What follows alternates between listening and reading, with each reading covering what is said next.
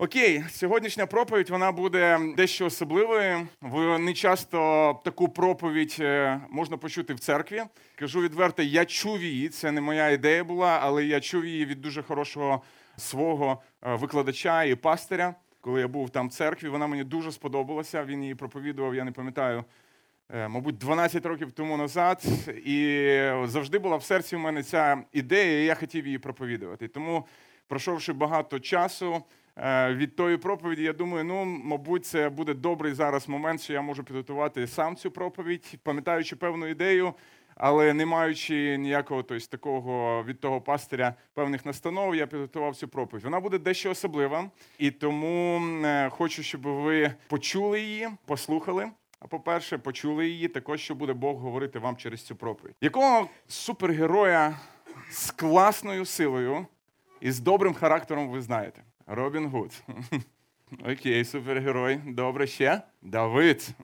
Окей, добре. А якщо так з більш сучасних, там, з DC, можливо, Чоловік-паук, Флеш, там хтось говорить ще. Супермен, да. Ви знаєте, супермен у нашого сьогоднішнього героя, тобто у мене дуже багато схожостей з суперменом. Я маю також суперсилу. Є певні відмінності і є певні такі схожості. Я маю суперсилу. І в мене є одне слабке місце, як і у супермена, був криптоніт, певна така певна така речовина, яка могла лишати сили супермена. В мене теж був криптоніт. Мою історію ви можете прочитати на сторінках Біблії, в книгі суддів. Ви знаєте, як мене звати? Мене звати Самсон. Оцей хлопець, він е, надуманий. А насамперед, я справжній. Це я теж хочу вам сказати. І я був. У мене була неймовірна крута сила.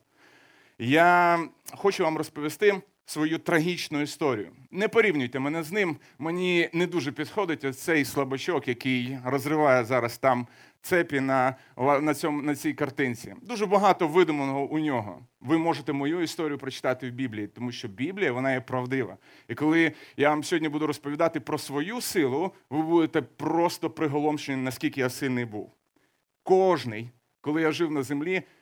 Кожний біля мене знав моє ім'я. І послухайте, вороги, коли говорили моє ім'я, вони говорили з пошаною. Якби би я жив сьогодні, не знімали би фільми про цього хлопця, знімали би фільми, і більше фільмів знімали би про мене. Зі мною би домовлялися абсолютно всі для того, щоб просто покликати мене кудись на якусь вечірку, можливо, для того, щоб я там просто показав свої біцепси. Ви знаєте, я був настільки сильний що навіть сам не підозрював, скільки у мене сили. І кожного разу, коли мені представлялася можливість показати свою силу, я це робив. Я абсолютно не соромився своєї сили. Ну, у мене був також і мій криптоніт. Але про це пізніше. Давайте я вам розкажу трішки більше про себе. Хто знає, як переводиться моє ім'я на вашу мову? Що означає це ім'я? Самсон. Говорять про те, що можете називати мене по-єврейськи Шимшон, ну то є приблизно десь так. Але що означає моє ім'я? Хто знає? Мені не дуже удобно про це говорити, не дуже зручно, ви знаєте, тому що супермен це зрозуміло. Супермен, суперчоловік. Моє ім'я означає сонечко. Мене так назвали батьки. Уявіть собі, людина, яка розриває ворогів просто на частини і кажуть, це сонечко. І коли сонечко приходило, повірте, люди дуже лякалися в той час. Мої батьки довго не могли мати дітей. Але одного разу моїй мамі з'явився ангел на полі, який сказав, що в неї має народитися хлопчик, особливий хлопчик. Він буде подарунком він Господа. Ангел сказав моїй мамі, що в неї буде син, і в нього буде особлива місія. Мама прийшла до тата. І знаєте що? Тато мамі не повірив. Він сказав: слухай, якщо цей чоловік дійсно приходив, якщо він прийде ще раз, поклич мене. І коли моя мама покликала мого батька, він прибіг і дійсно батькові сказали те саме. Ну, ви знаєте, чоловікам потрібно по два рази говорити. І коли до другого, з другого разу доходить, можливо, жін, жінки він не вірить, але він тоді повірив. І ангел сказав, що у цього особливого хлопчика будуть особливі правила життя. Не знаю, чи згодилися б на те, щоб вам дали суперсилу, але крім того, дали і особливі правила життя. У мене е, ці правила, я пам'ятаю все своє абсолютне дитинство. Чи ви пам'ятаєте правила з дитинства, які говорили вам ваші батьки? Мабуть, пам'ятаєте. Але чи пам'ятаєте ви мої правила, які говорили мені мої батьки на основанні Біблії? Пам'ятаєте чи ні? Хтось може сказати? Ну, давайте, хоч по одному. Я не мав вживати що? Вино, алкогольні напої. Чи чули ви таке саме настанови від своїх батьків? Слухай, не пий алкоголю, не вживай алкоголю. Ви чули також. Постійно мені говорили: слухай, ти не маєш права вживати алкоголь. Ти взагалі не маєш права бути там, де розливається алкоголь. І я говорив: мам, ну я знаю це, успокойся, я це знаю. Ще якісь правила ви знаєте з мого дитинства і з мого життя, в принципі. Волосся, да. Що волосся? Я не мав права обрізати волосся. Уявіть собі, мій батько приходить і говорить: сину мій, ніколи не стрижись. Не знаю, чи вам говорили це в вашому дитинстві, чи вам говорили це, е, можливо, десь з другої сторони і говорили, ти не маєш права стригтися. І знаєте, що мені батьки мої говорили? Що як тільки я обріжу свої дреди, свої косички, у мене було сім косичок, великих таких. І в дитинстві я бігав, і мені говорили, ей патлатий, і ем, за це получали певних стусанів, отримували відразу, тобто там від мене доганяйку таку, щоб вони більше не говорили цього. Але уявіть собі, батько кожного разу говорив мені не стригтися, не стригтися. Я говорив, так, ну хватить повторювати, я вже це знаю, я маю бути особливим.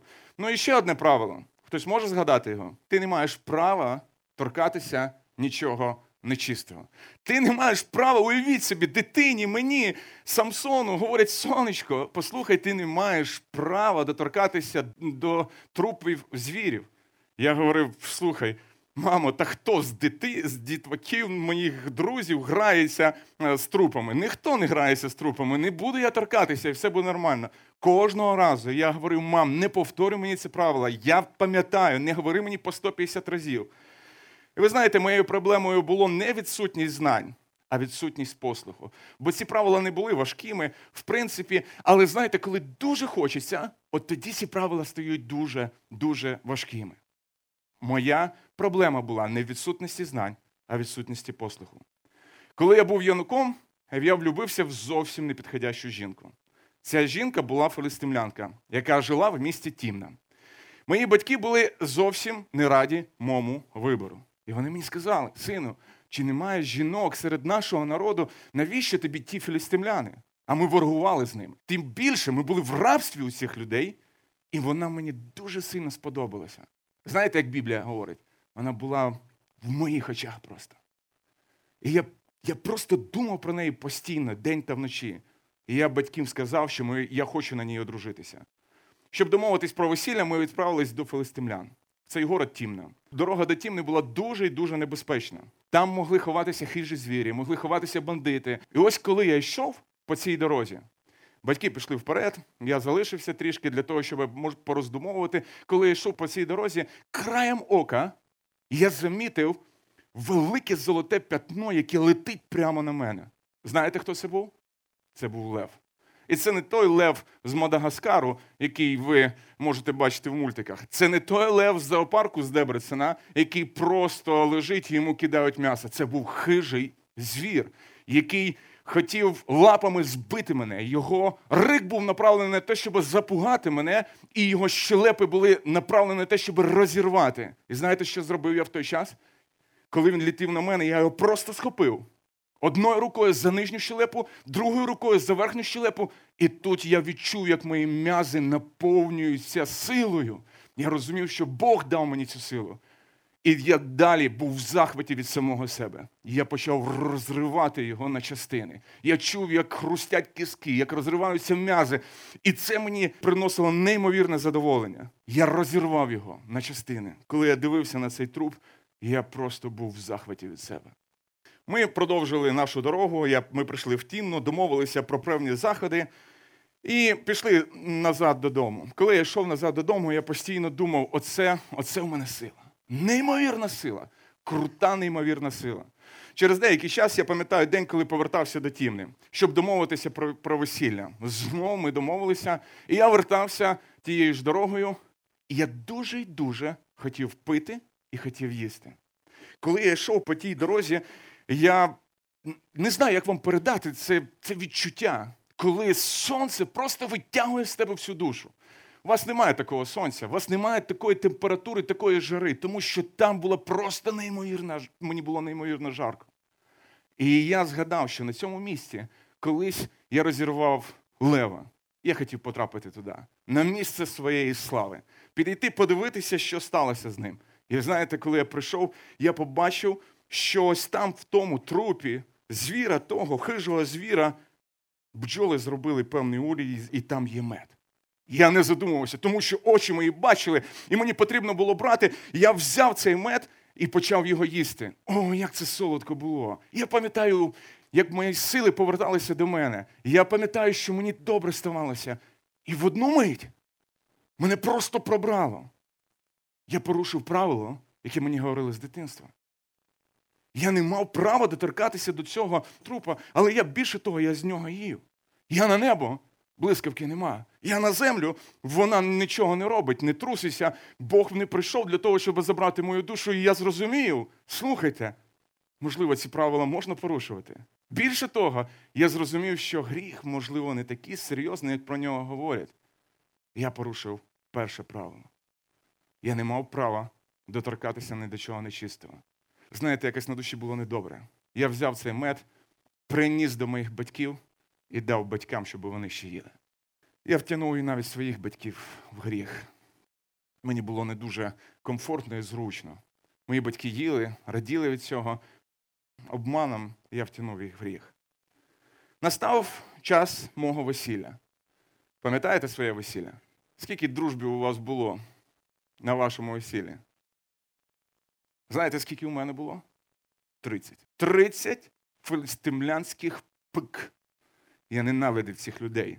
Але я хотів одружуватися на жінці з їхнього народу. 30 чоловік мені дали, називають їх ще боярами чи іншими якимись назвами, але це були мої дружки. Уявіть собі, весілля филистимлян воно було не 6 годин, 5 годин чи півдня.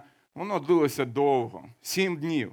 І ось, коли було гуляння, я дивився на них, уявіть собі, я дивлюся на них, і я хочу просто встати розривати їх на частини. А це мої дружки. Я ж не можу у себе на весіллі бити своїх дружок. І ось мені прийшла цікава ідея.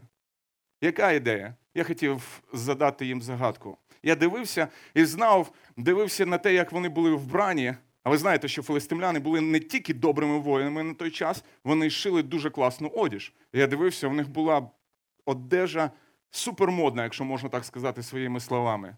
І я задав загадку. Ви пам'ятаєте цю загадку чи ні? Я задав їм таку загадку, послухайте її. З їдячого вийшло їстівне, а сильного солодке. Я хотів мати собі їхню одіж. Я знав, що вони не відгадають цю загадку.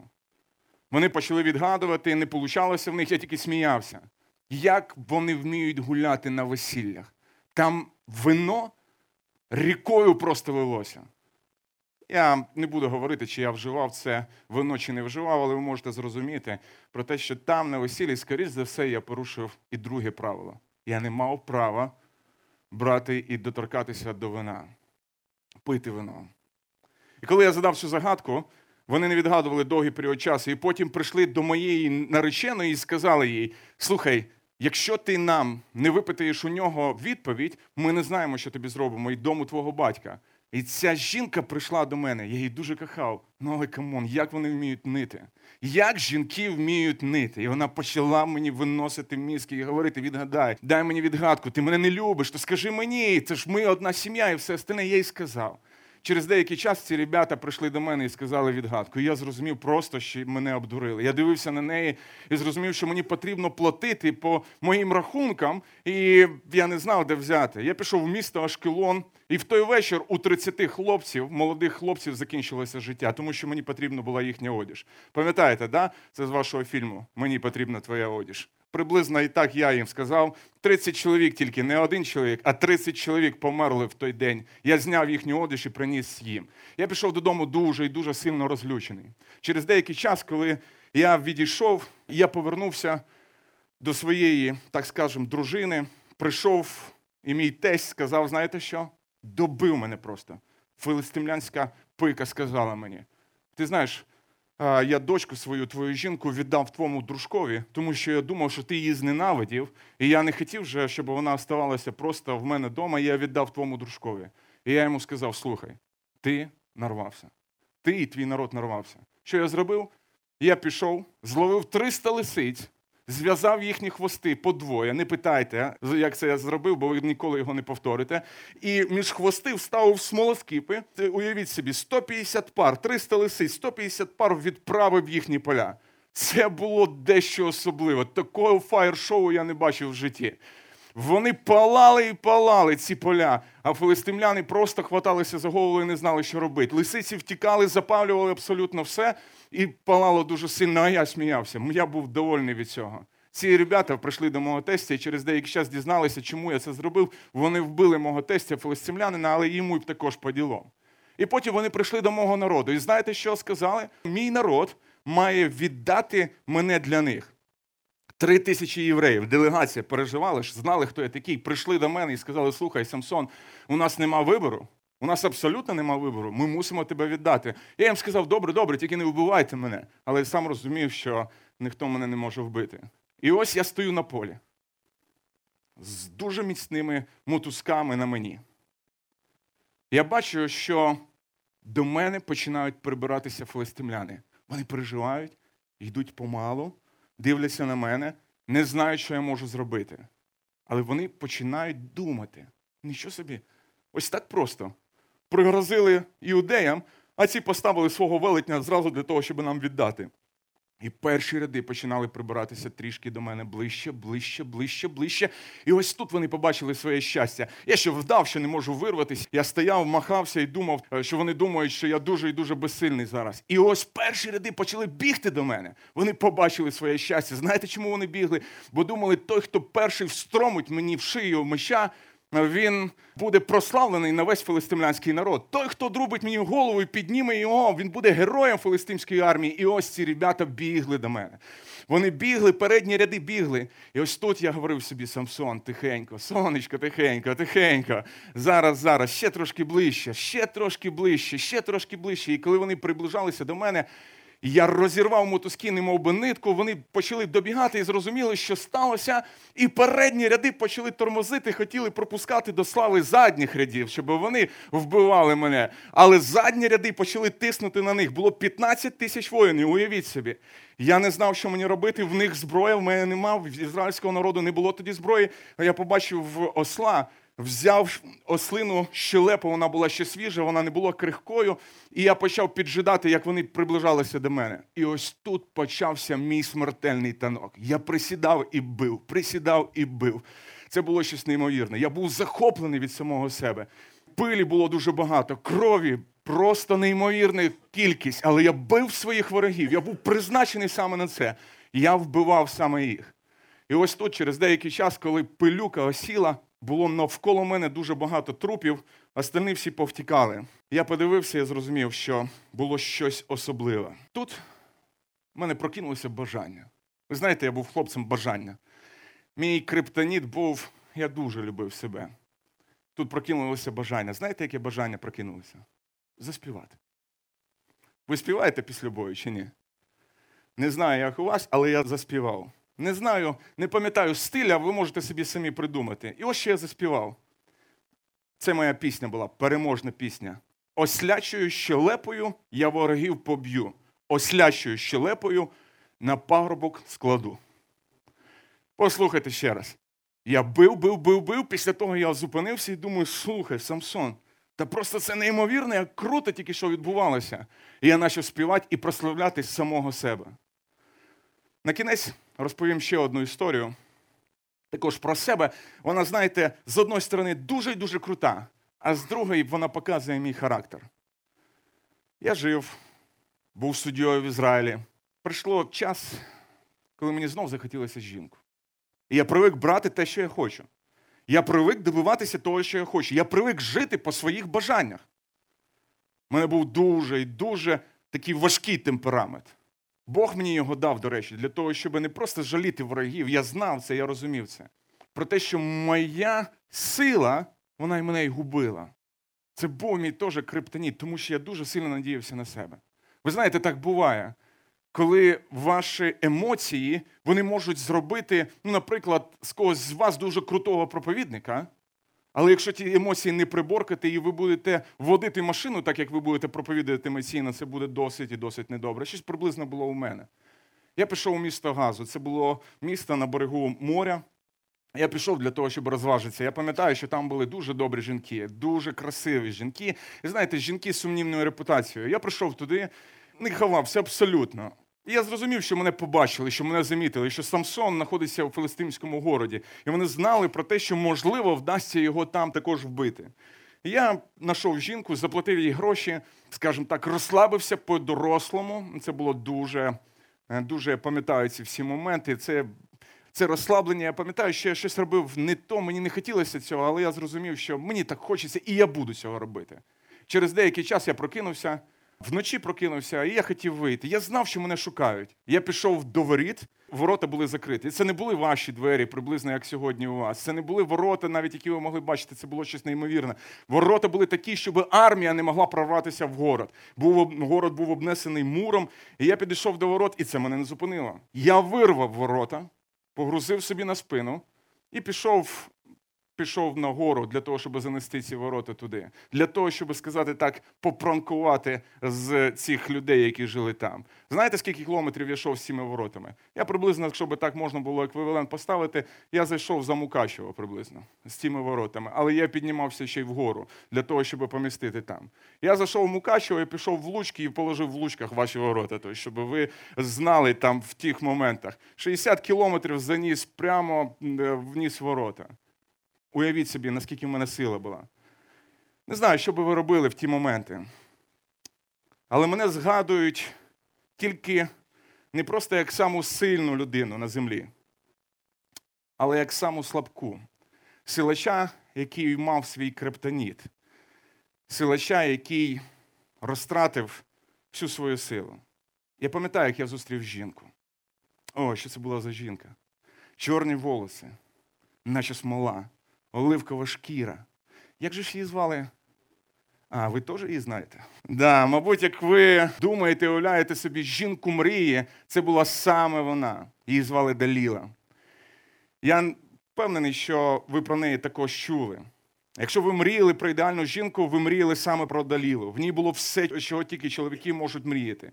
Тільки в неї одне було но. Вона круто могла діставати. Я покохав цю жінку. Я зрозумів, що я хочу бути саме з нею. Я хотів е, розділити все своє життя з нею. Я зрозумів, що ми ідеальна пара. Самсон сама сильна людина, і Даліла сама красива жінка на планеті Земля. Ви знаєте, у нас почалися відносини. У неї були певні нюанси. Вона вміла круто нити, і вона дуже любила гроші. Прийшли начальники филистимлян, коли побачили, що я живу саме з нею, і запропонували їй дуже велику нагороду. Їй запропонували 5,5 тисяч шекелів срібла. Я не знаю, як вам перевести на ваш еквівалент ці гроші, але скажу просто, щоб ви собі могли уявити. Їй би хватило би до кінця життя безбідно жити самій і ні про що не турбуватися. В неї були б найманці, раби були б, і вона б абсолютно ні про що не могла турбуватися. Ось такі гроші пропонували, щоб вона розпитала, в чому секрет моєї сили. І знаєте, через деякий час почалося дещо особливе. Спочатку в нас були ідеальні відносини. І вона почала, е, вона надавила на мене і сказала, що в нас немає не має бути ніяких секретів. Я, звісно, відповів, що так, да, я розумію про це. Ми маємо бути як одне ціле. І тоді вона мене запитала. І сказала вона до Самсона. Я читаю це з Біблії. Розкажи мені, у чому твоя велика сила і чим можна зв'язати, щоб покорити тебе? І я сказав: якщо зв'яжуть мене сіма мокрими шнурами, що не висушені, тоді ослабну та й стану, як кожен із людей. І ось ночі відбулося дещо особливе. Мене зв'язали ось цими шнурками, і Даліла кричала: Самсон, вставай, филистимляни на тебе! Я прокинувся, розірвав ці пута, немов в паутинку, але нікого не було. Я не знав тоді, що вже була засідка в сусідній кімнаті. Ну і тут почалося. Я думаю, о, що я не стримався. Надо було хоча б поборкатися для того, щоб вона побачила, що я її люблю. І вона сказала, і тут почалося дещо особливе. Вона почала знов нити. Вона знов почала говорити одне й те саме. Самсон, розкажи мені, в чому твоя сила. Самсон, розкажи, в чому твоя сила. Я знову придумав дещо і сказав про те, що мене зв'яжуть, якщо новими шнурками мене зв'яжуть, е, якою роботою, щоб не робилося, то ослабне і стану як кожен із людей. І знов той самий голос Самсон, филистимляни на тебе. Але я ж був впевнений впевнений, що якщо я побив 15 тисяч, побив ще більше людей, то мені абсолютно нічого не страшного. Я знов вскочив і розірвав ці пута. Через деякий час вона знов почала те саме говорити і говорила: слухай, Самсон, наші відносини вони рвуться просто, немов ті нитки на твоїх руках, немов ті мотузки, якими я. Якими тебе зв'язують. Мені просто треба знати, що ти мені довіряєш, а я буду довіряти тобі. Вона вдарила саме на це. Вона сказала: Я тебе кохаю, і я прошу тебе, скажи. І знову я видумав, скажімо так, нюанс. Вона прибила мої волоси, там щось відбувалося, і знову Самсон, филистимляни на тебе, і знов я вскочив, і знову моя сила була при мені. Я надіявся на свою силу, і все було зі мною добре. І тут я розізлив Далілу на всі сто. Вона сказала, що піде від мене. І я настільки кохав ту жінку і був впевнений в своїх силах, що розповів їй свій секрет. І виложив він їй усе серце написано, та й сказав їй: бритва не торкалася моєї голови, бо я Божий Назарей від утроби своєї матері. Якщо я буду оголений, то відступить від мене сила моя, і я ослабну та й стану, як кожна людина. Тоді вона знов стала ідеальною. Тоді вона знов стала проявляти такі емоції, що я подумав, вартує бути чесним перед нею. Ми ж одне ціле, ми ж ідеальна пара. Вона приспала мене на своїх колінах, покликала чоловіка та й наказала зістригти сім кучерів з моєї голови. І я став слабнути. І знаєте, що Біблія говорить? Біблія говорить, що я став слабнути, і сила почала відступати від мене. І знаєте, що саме страшне? Я навіть не замітив, що сила моя відступає від мене. Насправді, я почав слабнути з того моменту, коли почав грішити проти Бога, коли почав порушувати правила. Я був самовпевнений. Я почав слабнути, коли забавлявся з блудницею у газі. Я почав слабнути, коли хотів жити так, як я хочу, а не так, як мені хтось говорив. І ось що відбулося. Самсон филистимляни на тебе. Я знов скакую, знов бачу шнурки на моїх руках. І я починаю їх рвати, як звично мені це було. І не виходить. Я починав знов напрягатися, і не виходить. Филистимляни, коли побачили, що я не можу не можу справитися зі шнурками, вони просто накинулися на мене. Я відштовхнув одного, відштовхнув другого, але їх було так багато, що вони повалили мене. Останнє, що я побачив, це ніж филистимлянина, який летить мені в око. Мені виколили очі. І я став сліпим, абсолютно сліпим. Яка була радість у филистимлян? Яка була радість, коли схватили вони мене? Я відчув, як по моєму лицю тоді тікла кров, біль і розпач. Я осліп фізично, але прозрів духовно, якщо можна так сказати. Я зрозумів, яку я біду наробив. Прийшло прозріння, але було занадто пізно. Радість филистимлян була неймовірна. Вони повсюду кричали, і коли мене ввели в дом рабів, вони кричали: подивіться, це велетень Самсон іде. Вони мене не вбили. Вони мене привели в дом рабів, відв'язали звірину, яка молола зерно для них. Прив'язали Самсона, мене туди, до того, щоб я молов зерно для своїх ворогів. І ось я в тому місці своїм каяттям перед Богом. І ви знаєте, що що найособливе в цій всій історії? Що Бог, Він почув мене. Я переосмислював все абсолютно своє життя, і мої волоси почали відростати. Так само, як почало набирати каяття в моєму серці сили. І ось одного разу було величезне збіговисько у начальників филистимлян в храмі їхнього Бога Дагона. Вони покликали мене, щоб познущатися. Мене привів хлопчик. Уявляєте, який це був позор, коли тебе велетня веде якийсь маленький хлопчик. Я був просто-напросто розбитий тоді, але я вже мав надію в серці своєму. Я був безпорадний. Але я просто благав Бога. Вони почали забавлятися з мене і кричати про те, що це ізраїльський велетень, це велетень того Бога. І потім я забавляв їх. Вони привели мене через деякий час до колон, хлопчик підвів мене, я вперся, і я зрозумів, що храм весь цей, я пам'ятав цей храм, він стоїть на колонах. І я подумав, якщо мені можна буде здвинути ось ці колони, я погублю филистимлян і погублю себе, тому що в мене не було більше сили ось так жити. І ось що відбулося. І кликнув Самсон до Господа та й сказав: Владико Господи, згадай же про мене та зміцни мене тільки цього разу, Боже, і нехай я помщу филистимлянам одну пімсту за двоє очей своїх. І обняв Самсон обидва середні стовпи, що на них міцно стояв той дім, і оперся на них на одного правицею своєю, на одного лівицею своєю. І сказав Самсон: Нехай помру я разом з филистимлянами. І він з великою силою сперся на стовп і впав той дім на володарів та на весь той народ народ, що в ньому, і були ті померлі, що він побив їх при своїй смерті численніше за тих, що побивав їх за своє життя. Це був мій кінець. Мій трагічний кінець. Настільки трагічний, що тоді за моїм тілом прийшли мої, моя сім'я, мої родичі. Я погубив филистимлян дуже багато своєю смертю. Я взивав до Бога, в розпачі взивав до Бога. Ось таке було моє життя. І можна було його назвати Самсон і його криптоніт. Самсон і його Ахилесова пята. Декілька уроків нам від життя Самсона. Коли я читаю цю історію і роздумую про Самсона, мене охоплює, знаєте, певний такий дисонанс. Скажу потім через деякий час чому. В цій історії дуже багато різних уроків. Ви можете дізнатися, як виховувати своїх дітей, тому що Моно, батько Самсона, коли прийшов ангел, він почав звертатися до нього і говорив, як я маю виховувати свого, свого сина, отого, що мені того, що мені дасться. Він звертався до Господа.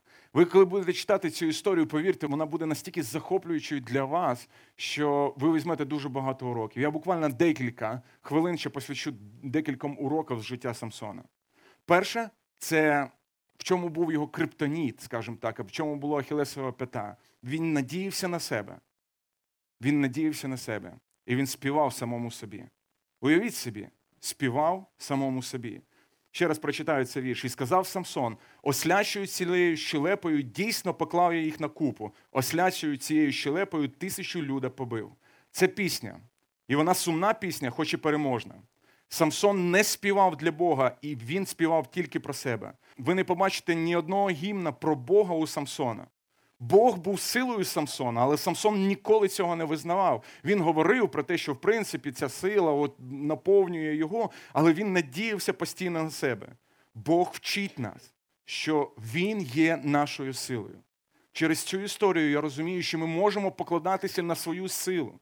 І чим більше ми знаходимося в християнстві або в церкві, тим більше в нас є спокуси покладатися на цю свою силу, на своє вміння, на своє знання, на своє розуміння певних істин і думати про те, що Боже благословіння по відношенню до мене залежить від моїх дій моїми руками. Що Боже благословіння, те, яке Бог дає мені, воно залежить від того, як я буду виконувати ці всі дії. Але життя Самсона вчить зовсім другому. Він порушує правила, але Бог навіть через ці порушені правила досягає своєї цілі. Ви побачите там в історії Самсона. Навчайте своє серце на прикладі ось цієї негативної історії. І завжди сповідуйте, що Господь є наша сила. Ви знаєте, в вихіді описується в книгі Вихід, описується ще одна історія про дуже хорошого героя, про Моїсея. І коли прийшло визволення через Моїсея, знаєте, що зробив Моїсей? В 15 розділі написані такі слова в другому вірші книги Вихід. Тоді заспівав Моїсей та Ізраїлеві сини оцю пісню Господі, та й проказали, говорячи: Я буду співати Господові, бо дійсно звеличився він, коня й верхівця його кинув до моря. Моя сила та пісня Господь. І він став на спасіння мені. Це мій Бог, і прославлю Його. Він Бог, батька мого, і звеличу Його, Господь муж війни, Єгова імення йому. По мірі того, як ви знаходитесь в християнстві, пам'ятайте, не покладайтеся на свої сили в боротьбі з гріхами. Не покладайтеся, сповідуйте, якщо у вас щось добре виходить, сповідуйте, що це сила Божа робить через вас, що благодать Божа робить через вас. Самсон це не робив при житті, скажімо так, і далі також. Другий хороший урок такий: ми були створені не для того, щоб забавлятися з гріхом, а щоб воювати з ним. Ми були створені не для того, щоб забавлятися з гріхом, а щоб воювати з ним. Просто жахливі наслідки вчинків Самсона, гріхів Самсона. Перше це страшне безсилля. Його сила була у його особливих відносинах з Богом. В основі лежала обітниця назарейства, і довгі волоси були свідченням цього. Коли для нього Даліла стала важливішою від Бога, сила його почала залишати його.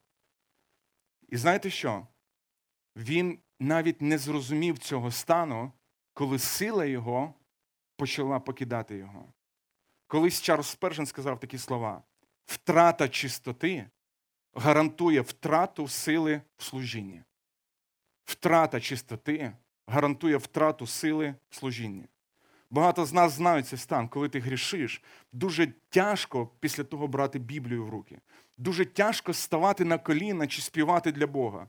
Чи взагалі певний якийсь запал в служінні пропадає, певний запал пропадає в тому, щоб бути серед Божого народу. Запал пропадає від багатьох речей, коли гріх стає важливіший, коли хтось стає важливіший за Бога. Страшне безчестя. Крім того, що була страшна безсилля, було страшне безчестя.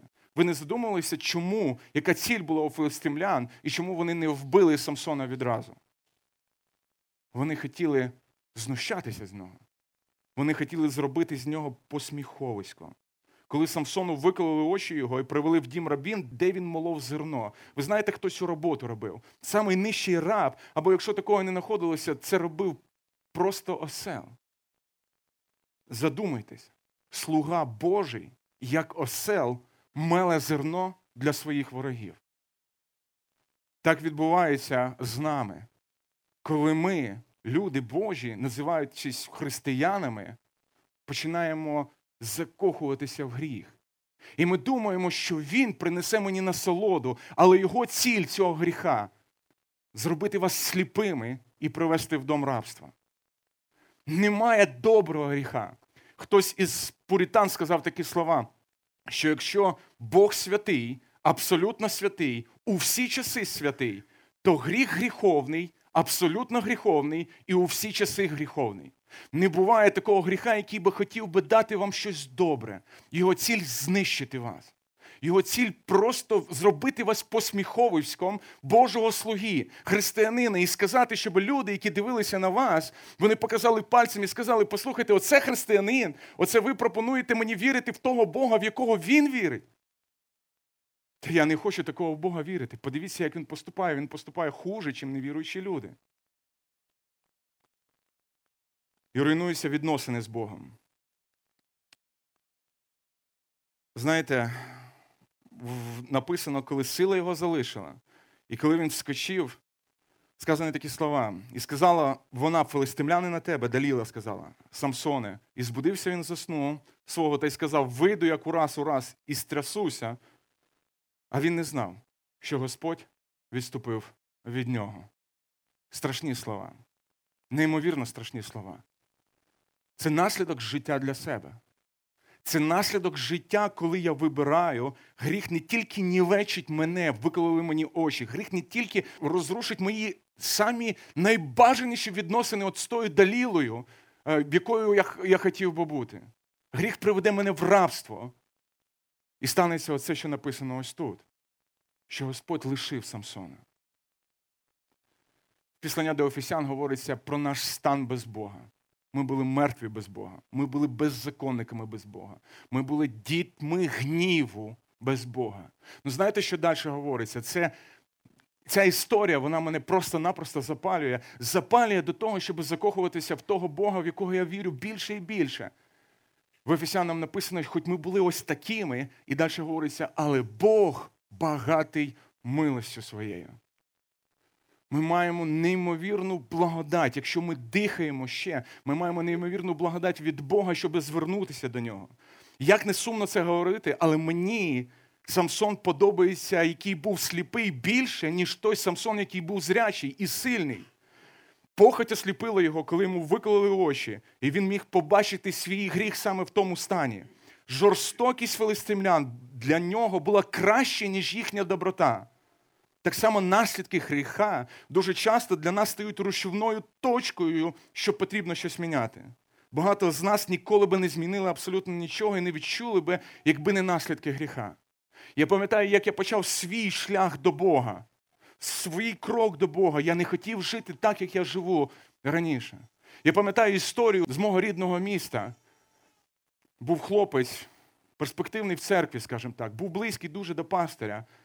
Була в нього певна проблема, було певне захворювання.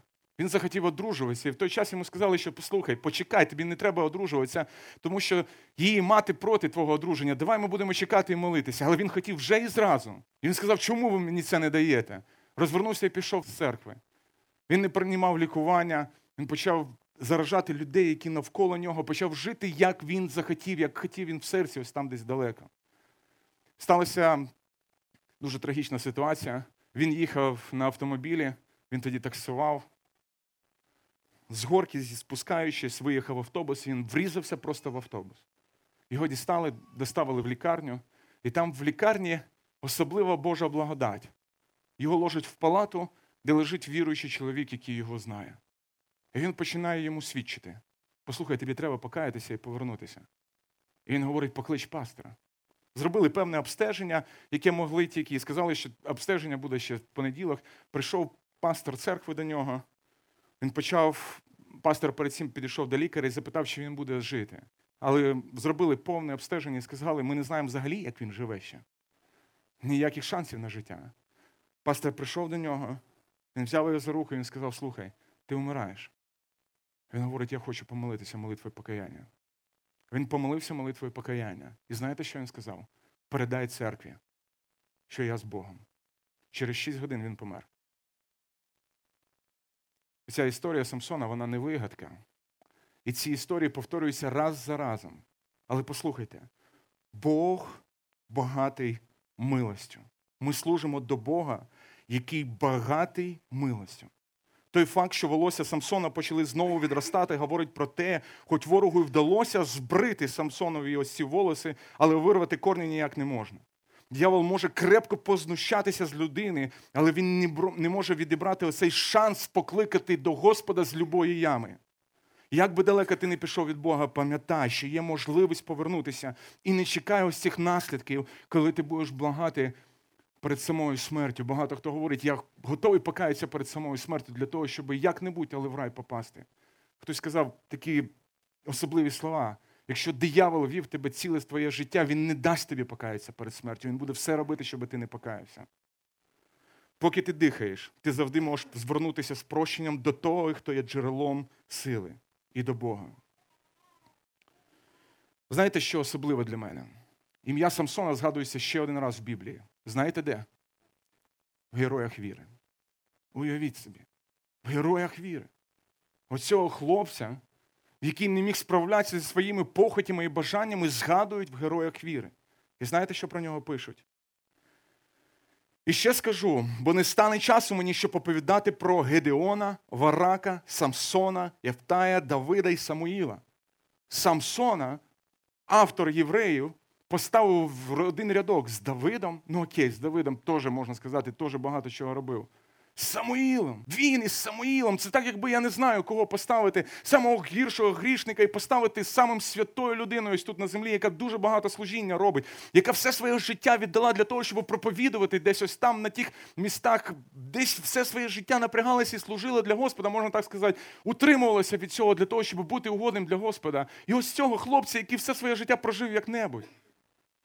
Але це мені говорить про мого Бога, тому що Бог багатий милостю є той, кому ми служимо, і той, який може виправляти любу ситуацію в вашому житті. І останнє. Самсона хотіли посміятися і здивалися з нього там в храмі. Він був, знаєте, забавляв їх. Був ще один герой, з якого сміялися. Ісус Христос. Дуже багато схожостей є Самсоном, і дуже багато відмінностей є Самсоном. Знаєте, що говориться Святе Письмо про Христа? А люди стояли і дивилися, і насміхалися з ним старішини, говорячи, він інших спасав, нехай сам себе визволить, коли він Христос, Божий обранець. Самсон був обранцем для певної цілі, як і Христос став обранцем для всього людства. Христос помер не так, як Самсон. Він добровільно віддав своє життя, не так, як самогубця, Він віддав своє життя. Ісус теж був зражений близькою людиною за срібло, як і Самсон був зражений близькою людиною за срібло. Ісус, Ісусу також закривали очі і били, і говорили, скажи, хто тебе вдарить. Але смерть Ісуса була набагато славнішою, ніж смерть Самсона. Ісус помер, щоб визволити назавжди нас від наших ворогів, гріха, диявола та смерті. І знаєте що? Якщо Самсон вбив там більше трьох тисяч ворогів, коли здвинув ось ці колони, то Христос помер на хресті, перемігши всіх наших ворогів. Абсолютно всіх. Я не знаю, як вмирав Самсон, не можу уявити собі.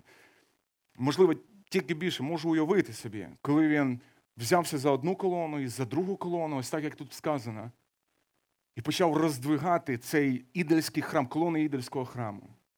Нічого вам не нагадує, як Христос помирав на Христі. І ось ці колони і стіни ідольських храмів наших сердець, вони впали на Христа. І Він поніс на собі наші гріхи. Пам'ятайте про справжнього героя. Читаючи про Самсона, беріть для себе уроки. Пам'ятайте про Божу милість і благодать. В вашому служінні для Бога найдітесь не на свої сили, а на сили Господні.